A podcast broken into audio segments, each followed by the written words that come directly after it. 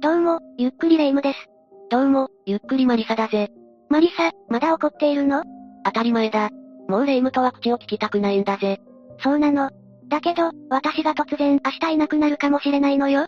レ夢ムはいつでも、私のそばにいるだろそのつもりだけど、事件はいつ、誰に起こるかわからないものよ。不穏な言い方だな。婚姻届を出す直前に、行方不明になった人だっているからね。そんな幸せの絶頂期に？一体、どんな事件だったんだ？それじゃあ今回は、伊藤かなさん行方不明事件について解説していくわね。それでは、ゆっくりしていってね。まず最初に言っておくことがあるわ。この事件の被害者である伊藤かなさんの個人情報は、ほとんど出回っていないの。今時、珍しいな。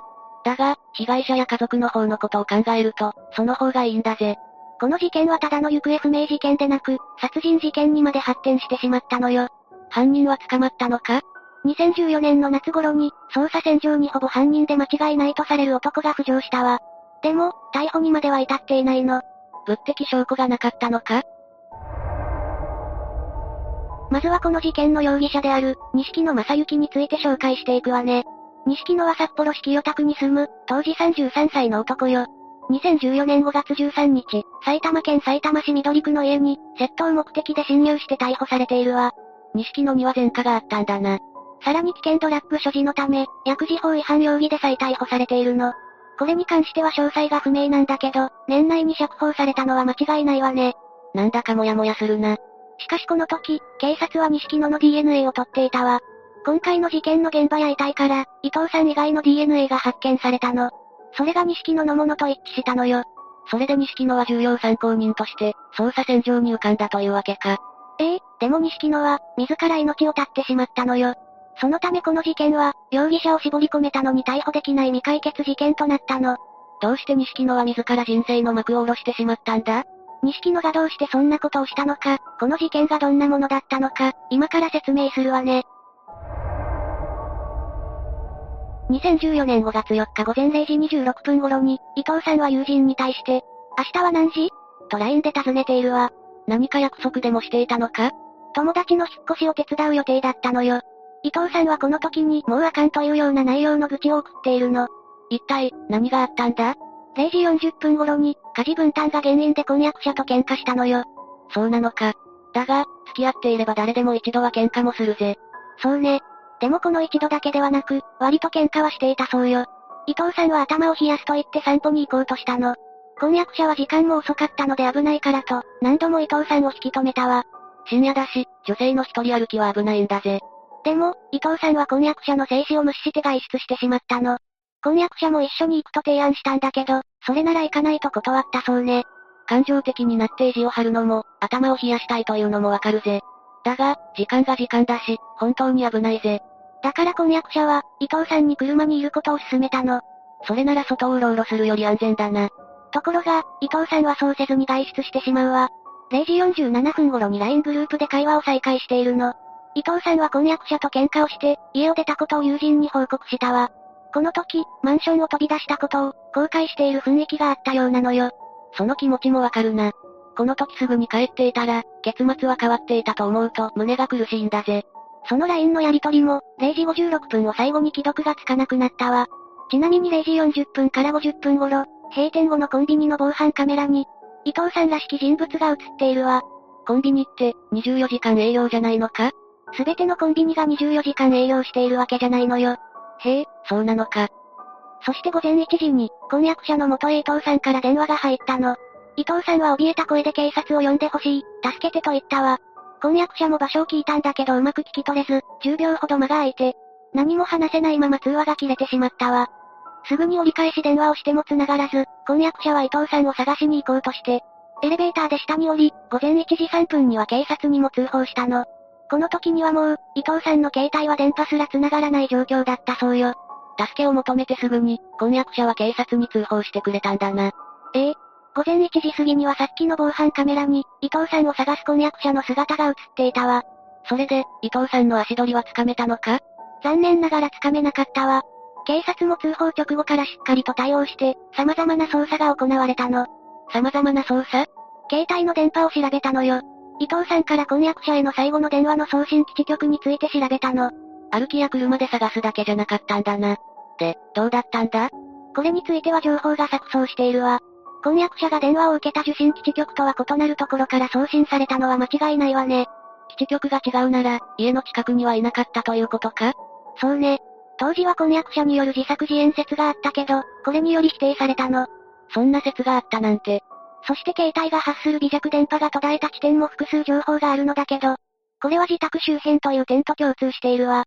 それなら GPS はどうだったんだ？東部緑地というところで途絶えたそうよ。5月6日には公開捜査に踏み切り、170人が投入されて警察犬も導入したんだけど、警察犬は東部緑地の北側で追跡をやめてしまったわ。GPS が途絶えた場所と一致しているな。GPS が途絶えた地点ということもあって、ここは計4回も捜査されたの。4回も？通りかかる車両への聞き込み調査、周辺住民への聞き取り調査なども行ったわ。それなのに情報がなかったんだな。緑地の捜査は5月22日まで行われたし、他の場所の調査も当然行われたわ。防犯カメラのチェックもしたし、被害者宅のマンションからおよそ150メートル先にコンビニがあるんだけど、そこの防犯カメラで被害者の姿が確認されたのよ。さっき言っていたところだな。これについても色々な憶測があるけど、より正確なのは0時50分頃よ。婚約者に電話をかける前のことだな。他の場所の防犯カメラには映っていなかったのか？ここ以外での姿は確認できていないわ。つまり、直接足取りを追うのが難しくなってしまったということね。同年5月28日、捜査に暗雲が立ち込めた頃、最悪の事態が起こるわ。犬の散歩をしていた人が、偶然、遺体を発見してしまったのよ。それってまさか。発見された遺体は、行方不明になっていた伊藤さんだったわ。遺体はどこで見つかったんだ？なんと、4回も捜査した翌地よ。警察が見落としていたってことか？そうなるわね。だけど体がほぼ全身埋まっていたし、枯葉などで隠されていたのよ。さらに発見場所は遊歩道から少し外れた急斜面で、見つけにくい場所だったの。そんなに広い公園だったのか。東部緑地は東京ドーム7個分ほどの広さなの。加えて密集する臓器があり、獣道もあるわ。東京ドーム7個分すごく広いんだな。北海道警察は、殺人事件と判断して5月29日に捜査本部を設置したわ。遺体はどんな状況だったんだ？片方だけ靴下を履いていたけど靴は履いておらず、下着だけの姿だったわ。胸が痛くなるんだぜ。目立った外傷はなかったけど、腐敗していたせいで死因の特定はできなかったの。でも現場で DNA が発見されて、それが錦野のものと一致していたのよ。警察は、犯人は錦野だと思ったんだろう？そうよ。実は錦野は、DNA の他にも怪しい点があるのよ。伊藤さんは2014年5月4日に行方不明になったけど、錦野はゴールデンウィーク明け、勤務先に旅に出たいと言って長期休暇を申請しているわ。うーん、ゴールデンウィーク明けに、そんな曖昧な理由で長期休暇を申し込むのか？普通の社会人ならあまり取らない行動よね。ネットでも、この件について引っかかった人は多かったのよ。そして5月13日に錦野が住居不法侵入で現行犯逮捕され、この件については処分保留になったんだけど、5月27日に指定薬物である MN18 を含む危険ドラッグを所持していたとして、薬事違反で再逮捕されているわ。これは最初にレイムが言っていたことだな。ところで MN18 ってどんな薬物なんだ？これは合成カンナビノイド系というジャンルの危険ドラッグよ。合成カンナビノイドとは、精神作用のある人工の化学物質のことで、乾燥した植物片に噴霧した液体などを気化させ、吸うためのリキッドとして販売されているわ。なんだか怖いな。大麻の成分と似ていることもあり、疑似大麻と呼ばれることもあるそうよ。使用すると一時的に高揚感、解放感を得ることができるみたいね。でも法律で禁止されている危険ドラッグなんだろ？体に害を及ぼすんじゃないか？その通りよ。周囲のものや状況に関する認識の変化、尻滅裂な思考、幻覚や極度の不安症状に被害妄想、精神混乱など、複数の症状が報告されているわ。まさに人生が終わるな。本当に危険なドラッグだぜ。この動画を見ている人は、何があっても手を出したらダメよ。どんな誘惑があろうと、絶対にそんなものを使用してはいけないからね。話を戻すわ。錦野が釈放された日は不明だけど、5月28日に伊藤さんの遺体が発見されているの。ここからはさっきレイムが話した流れの通りだな。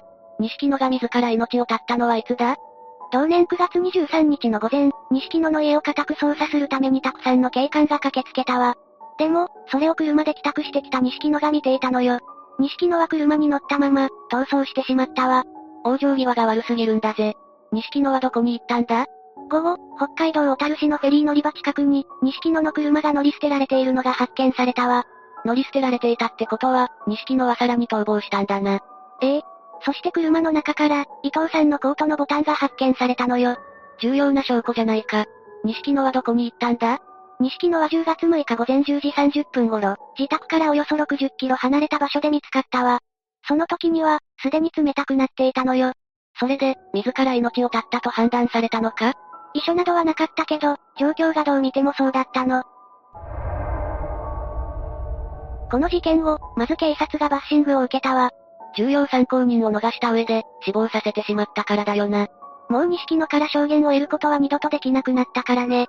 北海道警は記者会見は開かなかったけど、遺族に対して謝罪のコメントを出したわ。そして2015年1月23日、錦野を殺人とした遺棄容疑で書類送検したの。でも、容疑者死亡のため、3月27日に不起訴処分となったわ。容疑者が死亡していたから起訴できないとはいえ、悔しすぎる結果だな。動機すらわからないんだもんな。そうよ、もう永遠にわからないの。さらに婚約者は、この事件が起きて真っ先に疑われてしまったわ。事件の直前に、喧嘩もしていたからな。LINE グループ内の友人も疑われたけど、後に疑いは晴れたわ。それは良かったぜ。大切な人が殺されただけでも悲しいのに、自分が疑われたらやりきれないよな。伊藤さんが些細な口論から家出をするのは何回かあったわ。今回に限って、こんなことになるとは想像していなかったでしょうね。そうだな。特に婚約者は伊藤さんに安全な場所にいさせる配慮もしていたしな。婚約者の心中は、察することもできないぜ。2014年6月には、実家のある室蘭市で伊藤さんの告別式が行われたわ。友人や知人を含め、およそ200人が参列したの。伊藤さんはとても慕われていたんだな。事件後、婚約者は同居していたマンションを引き払って実家に戻ったそうね。無理もないよな。その場所にずっと住み続けるのは、精神的にも良くないと思うんだぜ。ところで、錦野と伊藤さんには面識があったのか？それはないとされているわ。だからこれは、突発的な犯行だったと考える声が多いのよ。そして発見時の伊藤さんの様子からして、乱暴された可能性が高いと見られているの。確かに遺体を遺棄するのに、服を脱がす必要はないものな。さらに持ち去られたのはスマホのみで、ブレスレットや指輪の金品などは、取られた形跡もなく、盗み目的の犯行ではないというのが警察の見立てのようなの。どうして錦野は、公園に遺体を遺棄したんだ？車があるなら、もっと見つけにくい場所に遺棄しても不思議じゃないよな。それについては、様々な考察がされているわ。GPS が途絶えた地点に遺棄するという、浅はかな点を疑問に思う人も少なくないわね。この場所は4回も操作されているし、少し引っかかるよな。電話の内容からして事件性が高いと考えられたし、警察が多く動員された場所でもあるからね。5月11日には地元住民による清掃活動もあったけど、その時も異常はなかったそうなの。ますます息するのが難しい場所のように思えるな。想像以上に早く腐敗が始まって、慌てたのか？確かに腐敗は、夏なら1、2日後から始まり、冬でも数日と言われているわ。ただ、警察が言うには遺体はすぐに遺棄されたそうなのよ。北海道だし、身元がわからなくなるほどの腐敗は始まっていなかったと考えられているわ。だから突発的に犯行に及んでしまい、焦って頭が回らず近場に遺棄したか。その時は車を持っていなかったという説があるんだけど、車に関しては警察が、容疑者が車に連れ込んだとも取れることを言っていたので、車を持っていなかったという説は否定されているのよ。それなら焦って、近場に遺棄した説が有力か？そうかもね。錦野は住居侵入でもあっさりと現行犯逮捕されているし、何も考えず突発的に犯罪をしてしまう人間なのかもしれないわ。そういう犯罪者も少なくないもんな。それにしてもどうやって亡くなったかわからないなんて、ご遺族は苦しいよな。傷が残りにくい方法で殺害された可能性が高いってことしかわかってないからね。首を絞めて窒息死させたなら外傷は残りにくいし、周辺には犯行に使ったとされる道具も見つかっていないので、やはり首を、という説が根強いみたいよ。でも、それなら脳や顔にうっ血が見られるんじゃないか？普通はそうなんだけど、死因が特定できないくらい腐敗していたからね。うーん。犯行にしても犯人にしても、とにかく情報が少ないんだな。犯人の情報が少ないのは、被疑者死亡で送検されてしまったせいね。こうして話していて、私も悔しいわ。以上が、この事件の内容よ。喧嘩して出て行った恋人が帰ってこなくなるなんて、悲しすぎるぜ。それに、犯人が自殺して何もわからないってのも辛いよな。私が遺族だったら、絶対に立ち直れないぜ。せめて錦野が逮捕されて、しっかり裁かれていれば、と思うわね。何もわからないままでは、婚約者も浮かばれないわ。今こうして霊夢と話していることが、当たり前じゃないってことに気づいたぜ。人生、良くも悪くも何があるかわからないわね。今日一緒にいる家族や友人と、明日も必ず会える保証はないわ。レイム、仲直りしようぜ。ええ。お互い、意地を張るのはやめましょう。もう遅い時間だな。今日は泊まって行ってくれ。どうもありがとう。それなら、久しぶりにお家で映画でも見ましょうか。というわけで、今回は伊藤かなさん行方不明事件について紹介したわ。それでは、次回もゆっくりしていってね。